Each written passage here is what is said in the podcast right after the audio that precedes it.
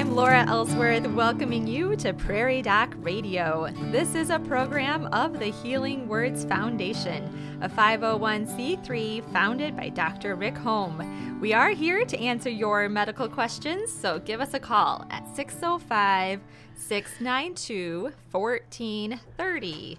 605 692 1430. With us today is Dr. Deb Johnston to answer your medical questions. Dr. Johnston's specialty is family medicine. She works with the Avera Medical Group Brookings and volunteers as part of the Prairie Doc team of physicians. Good morning, Dr. Johnston. Good morning, Laura. It's great to be here this fine morning. Happy to have you here. And our Prairie Doc topic this week is back pain. Yes, a very common problem. Yes. So if you have questions, listeners, regarding back pain or something you want us to talk about today, give us a call at 605 692 1430. Now, before we jump into back pain, we do have um, some updates, as we've been having every week, uh, regarding COVID 19 and vaccination and all of that.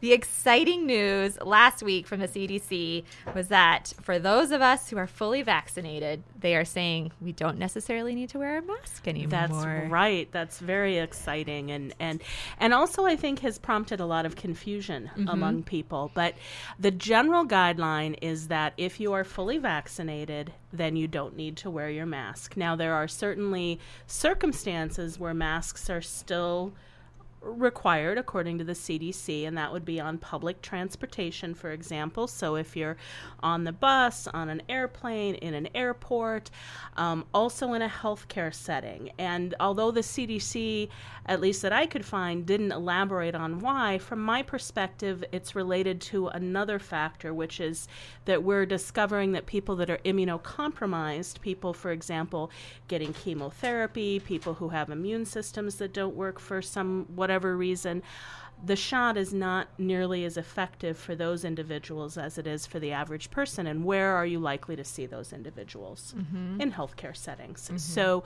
they are still recommending, requiring that in healthcare settings, people wear their masks.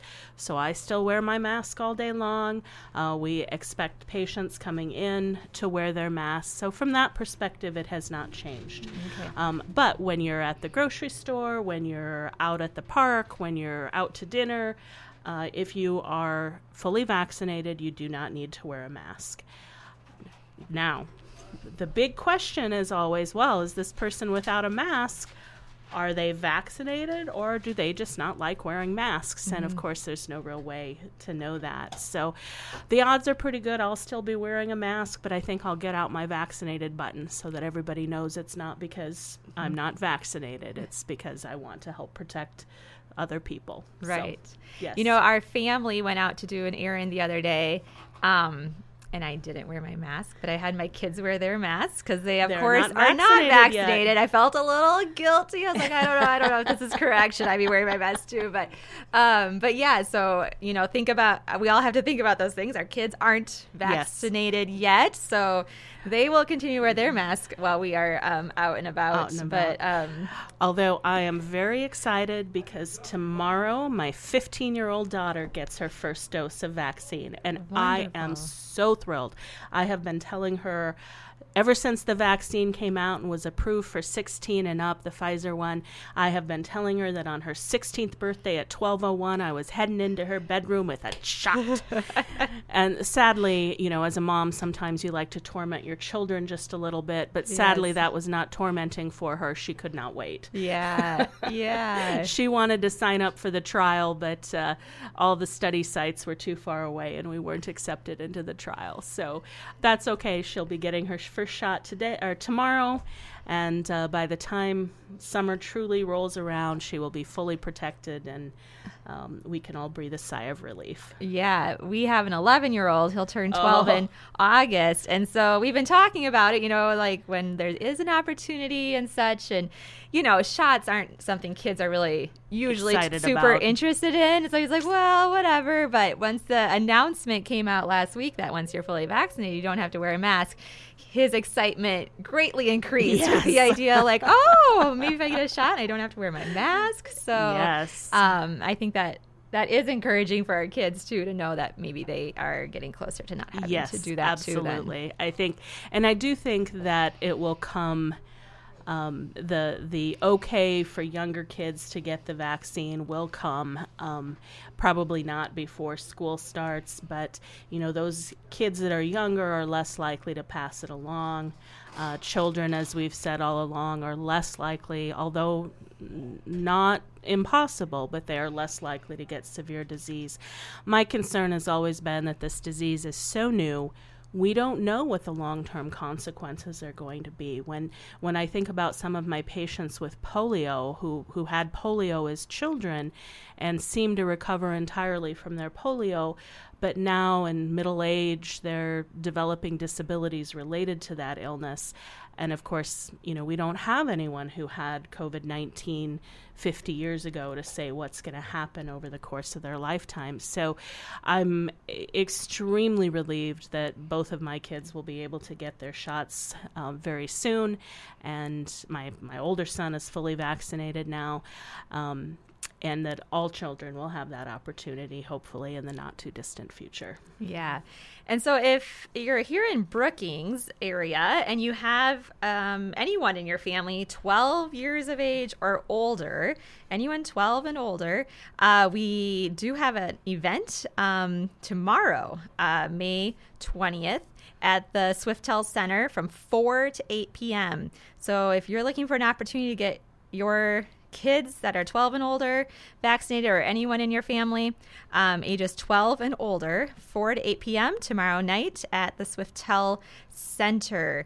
Um, if you want more information about that you can find that at brookingshealth.org so brookingshealth.org website or you can call 605 692 2811 to learn more about that. You can also go to be readybrookings.com. Oh. Um, and they will have information about that. And interestingly, I'm actually going to be there tomorrow. Okay. I'm going to be there during the day as part of their volunteer staff. Mm-hmm. Um, so from uh, 8 until 4, there is, at least I think it's till 4, um, there will be the second dose of the Moderna vaccine that okay. people are getting. But there's also a walk-in for the Johnson & Johnson vaccine. Oh, so you okay. can just head over, walk in, get your one and done shot, and that is a fantastic opportunity for anyone who has not yet had their shot. That particular shot is 18 and older, so it's only for for the older crowd. Um, and then the 4 p.m. to 8 p.m. is the Pfizer vaccine that anyone 12 and up can get. However, that is not a walk in. You actually have to sign up and make an appointment for that and you have to be able to commit that you will get your second shot on June 9th, I think it is. Okay. So it'll it'll tell you about that on the website when you go to sign up. So walk in for the Johnson and Johnson during the daytime, in the evening make your appointment to go get your your Pfizer vaccine. This is a great opportunity people. Let's let's go get those shots. Let's get everybody immunized so we can keep getting our numbers to head down and now really is the time. Um, I feel like Brookings has done such a great job of making this available, and we want to get everyone yeah. done now. I think it'll just be trickier if you're waiting. You know, now yep. is the time when we now have these the events and the supply and all of that you, ready. You don't need to wait anymore. If you've been waiting your turn, it is your turn. Go get that shot. Excellent. I, I do want to. I know last time I was on the show, we talked a, a bit about some of the hesitation that I hear from people and some of the concerns that I hear. And one thing that I realized afterwards I forgot to talk about was a lot of people expressed to me that they're concerned because the shot was developed so quickly. Mm. Um, and you know, I I will be very frank, I was very concerned about that too. When they first started talking about a vaccine and oh, we think we'll have this vaccine um, in this time frame, uh, when Dr. Fauci was saying that, I thought he'd lost his marbles because I thought there is just no way on God's green earth that a shot, a vaccine, can be developed that quickly. Um, so, what I learned though in the course of this is that it looks like that shot got developed really quickly in less than a year, but that's actually not the truth. Um, they actually, th- this shot built on at least 12 years of research that started well before COVID 19 was ever a thing. Um, there were researchers, um, they started trying to, to research the Zika virus and RSV, RSV, which has been around longer than my career mm-hmm. um, and typically affects children. So uh, they had done a lot of research into how to stabilize the part of the virus they were trying to attack. And um, they had been doing research on very closely related viruses. Now, RSV and Zika aren't closely related, but the viruses that causes MERS, which is Middle Eastern Respiratory Syndrome, and SARS, um, which were viruses that that actually had very high death rates, but fortunately weren't as contagious and never spread, and then kind of you know have little flares here and there, but never become a major public health issue. Um, so they had been researching that, and they were to the point of, of human trials with those viruses.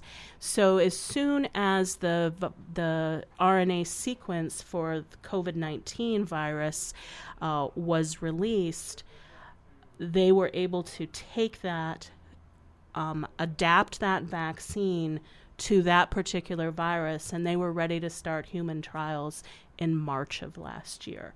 Mm-hmm. So it looks like this vaccine was developed at light speed, but it was only able to do that because all they had to do was get to the finish line. They were mm-hmm. already on mile, you know, we just had the Brookings mile, Brookings Marathon. Yes. They were already at mile 25. And then so all they had to do was that last little bit um, of of ensuring safety, ensuring efficacy, and they were very fortunate in that the first target they identified to develop those antibodies to was a good one. Mm-hmm. And so, although if your concern was that, wow, this seems like this came out fast, uh, it does seem that way, but that's because we're only seeing the tip of the iceberg of what they did. So they it's still a remarkable achievement um, but the science was not rushed. Mm-hmm. Well, as I mentioned earlier, our Prairie Doc topic this week is back pain. It's time for us to go to a break, but when we return, we'd be happy to answer your questions about back pain or any other medical questions you would like to ask. We thank you for listening to Prairie Doc Radio on KBRK and on our podcast. So give us a call at 605 692 1430 with any of your questions. We will return following this informative message from the Avera Medical Group. It is important as we age to add strength training to aerobic exercises. These activities will help you build strength, maintain bone density, and improve balance, coordination, and mobility, and reduce the risk of falling so that you can stay independent and perform activities of daily life Talk with your provider at the Avera Medical Group Brookings about strength training and get started today.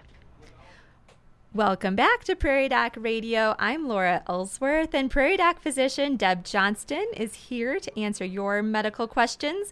Give us a call at 605 692 1430.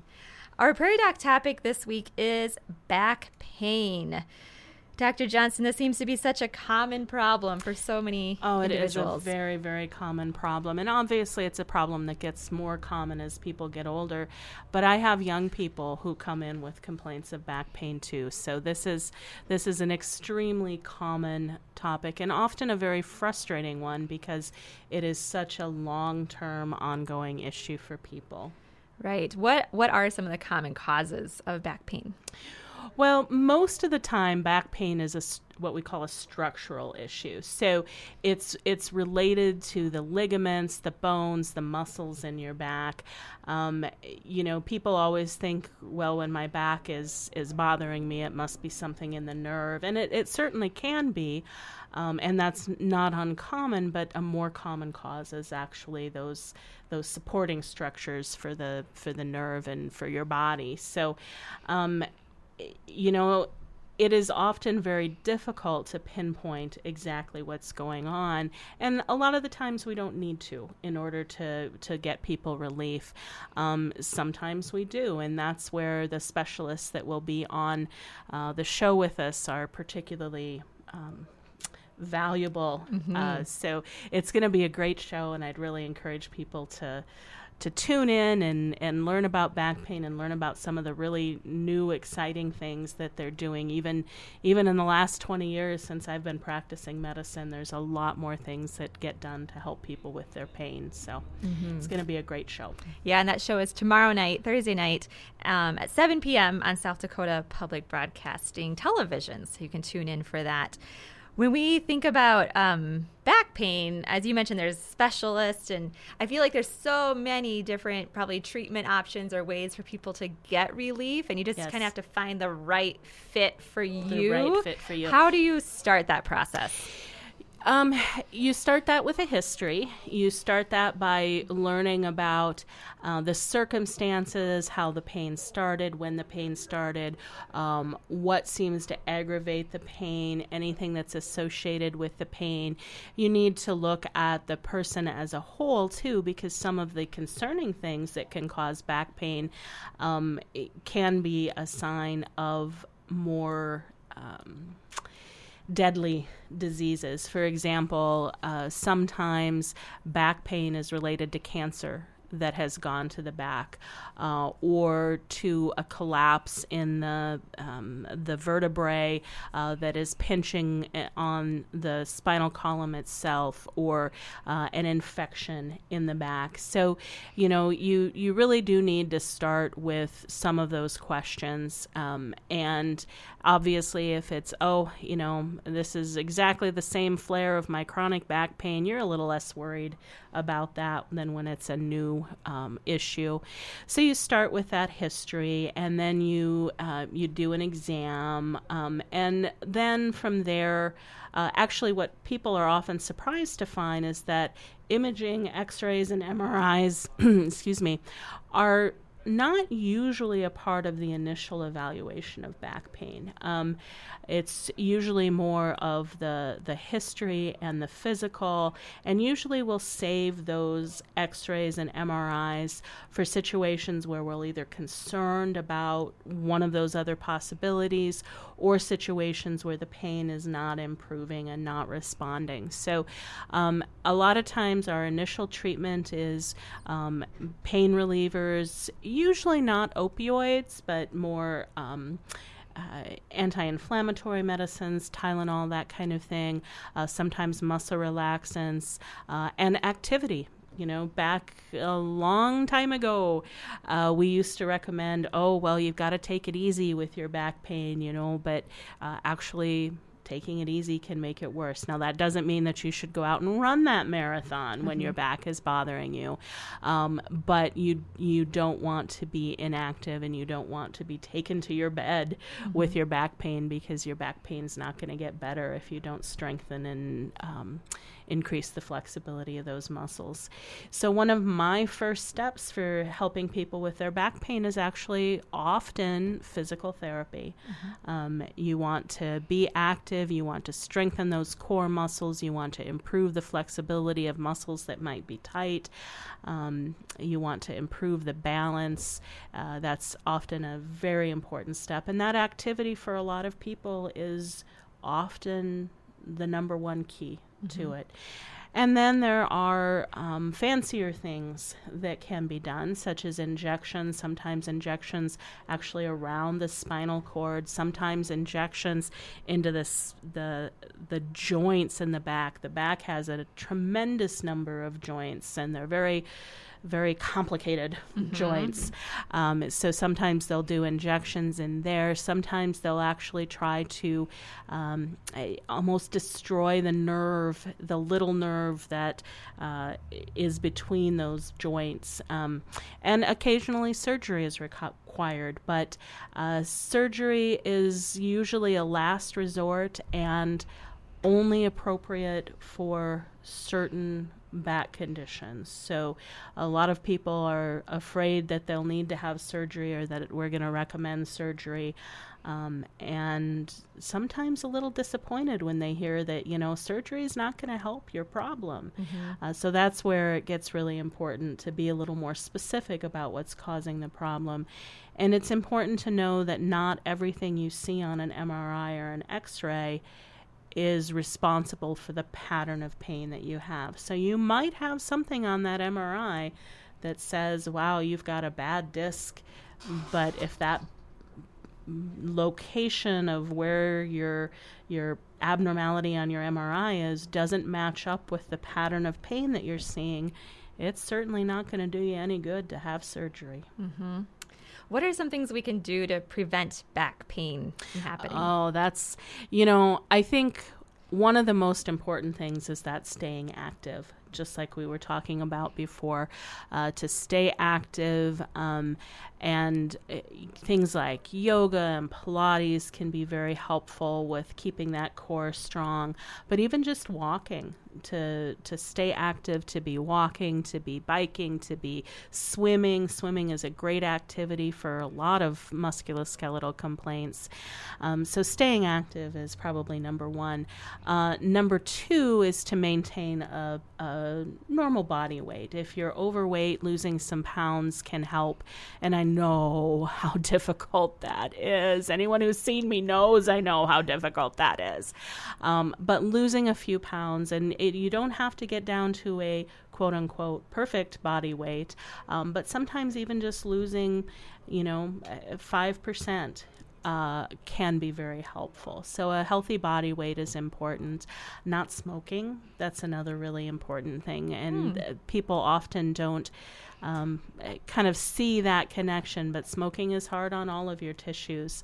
Uh, and particularly if you're going to have anything, any kind of a procedure um, smoking delays healing. So um, we need, if you can get rid of those cigarettes, that's an added little bonus. It might help your back pain too. Um, and then wanting to pay attention to some of the ergonomics in your life. So um, if you're a, a, desk worker, to take a look at your um, how high is your chair, how high is your desk, where are your arms. Um, if you're not a desk worker, to make sure that you are uh, doing whatever your physical task is uh, appropriately and not, you know, lifting from your back, lift with your legs instead of your back. So, those are a lot of things that can be very helpful and very useful to people. Yeah, it's good to just be mindful. I catch myself looking down at my phone, kind of slumped yes. over. I'm like, oh man, I gotta straighten up again. Yep. You know? It's easy to just kind of not think about absolutely, and to be absolutely. mindful of how we are treating our treating our body. That's yes. a good. You mm-hmm. know, I think that's something we all should should be a little more mindful of, not just in position, but, mm-hmm. you know, how am I treating my body in general? Am I getting enough rest? Am I eating right? Am I exercising? Am I managing my stress? Um, you know, you only get one. Mm-hmm. So it's a good idea to to be mindful of how you treat it. Right. Excellent. Well, it's time for us to go to our next break. We thank you for listening to Prairie Doc Radio on KBRK and on our podcast. Call us now at 605 692 1430 with any medical concerns you would like us to address. Prairie Doc programs are available as a podcast. Just look for Prairie Doc wherever you get your podcast. Today's program will be added to the podcast soon. We will return following this informative message from the Avera Medical Group. Shingles, also called herpes zoster, is a painful rash disease. Shingles can lead to severe nerve pain called postherpetic neuralgia that can last for months or years after the rash goes away. Shingles is caused by the varicella zoster virus, the same virus that causes chickenpox. If you've had chickenpox, you can get shingles. Almost one out of three people in the United States will develop shingles in their lifetime. You can get shingles at any age, but it's more common in older adults. Older adults also are more likely to have severe disease. The Center for Disease Control recommends that people age 50 and older get the shingles vaccine called Shingrix. Set an appointment to discuss shingles with your provider at the Avera Medical Group Brookings. Welcome back to Prairie Doc Radio. I'm Laura Ellsworth, and Prairie Doc physician Dr. Deb Johnston is with us today answering our medical questions. We've been talking about back pain and um, some of its causes and some treatment options and prevention ideas to help prevent us from getting there. Um, Dr. Johnston, as we consider other ways to help manage back pain, um, you know, we hear about massage or acupuncture or different things like that. Have you seen you know, that be successful with patients? Uh, yes. Okay. Absolutely. And uh, Bob had a, a good observation while we were um, while we were on break there about chiropractors, mm-hmm. and there is data to say that chiropractors can be very helpful mm-hmm. in in treating your back pain. And um, you know, I think that there's often a lot of overlap between what the chiropractors do and um, what physical therapy does, for example. Uh, and one of the things that I think the chiropractors often do particularly well is get people up and moving um, and get them uh, to do that activity that is so important for strengthening their back. So I don't want to uh, to neglect our chiropractic partners and and colleagues uh, because they definitely have an important role to play in helping people uh, relieve their pain and improve their function. Mm-hmm. And the similarly acupuncture for some people can be very very useful. It's not something I usually do as a as a first step, but um, it can be useful. Uh, dry needling, um, which on the surface looks very similar to acupuncture, but uh, is a little bit different, um, that can be helpful for the right patient. So uh, there are a lot of a lot of options out there, and sometimes uh, it's important to recognize that your pain may not be something we can cure but the odds are pretty darn good it's something that we can improve and we can manage, help you manage. Yeah, and it's amazing how much that affects our lives. I appreciated um, Dr. Tachek's essay this week, um, his Prairie Doc essay. He was our guest writer this week, and he talks about a grandmother just wanting to hold her grandbaby yes. and how um, these little daily things, like she couldn't do that until she got some help with dealing with her back pain. And yes, um, yeah. and and that is, you know, it really fundamentally is all about people's quality of life, and some of those things that you don't think of as um, as being a major issue are are the biggest issue for them. Mm-hmm. You know, that's a huge quality of life issue. And that's, again, one of the wonderful things about the vaccination and our falling rates is that people are able to go back to holding their grandchildren yes. um, and can do it with some assurance of safety now that they've had their vaccine. Unfortunately, not everybody. There's still those people that are immunocompromised and are having to make that choice between their health and their um, and being able to do those things. But uh, boy, what a wonderful thing for us, and what a wonderful um, point in the pandemic is that we're able to start being together again. Absolutely. Well, before we wrap up, I do want to remind everyone that they're in Brookings area that there is a great opportunity tomorrow to get a vaccine. If you haven't done that yet, for anyone ages 12 and up, there's opportunities to get those tomorrow. And to learn more about those, you can go to brookingshealth.org or call 605 692 2811. So you can learn more about those vaccine opportunities for tomorrow. So now is the time to um, work on figuring that out. Get your shot, people. Everybody get your shot. Yes. Well, please be sure to tune in to South Dakota Public Broadcasting Television and the Prairie Doc Facebook page for On Call with the Prairie Doc most Thursdays starting at 7 p.m. Central.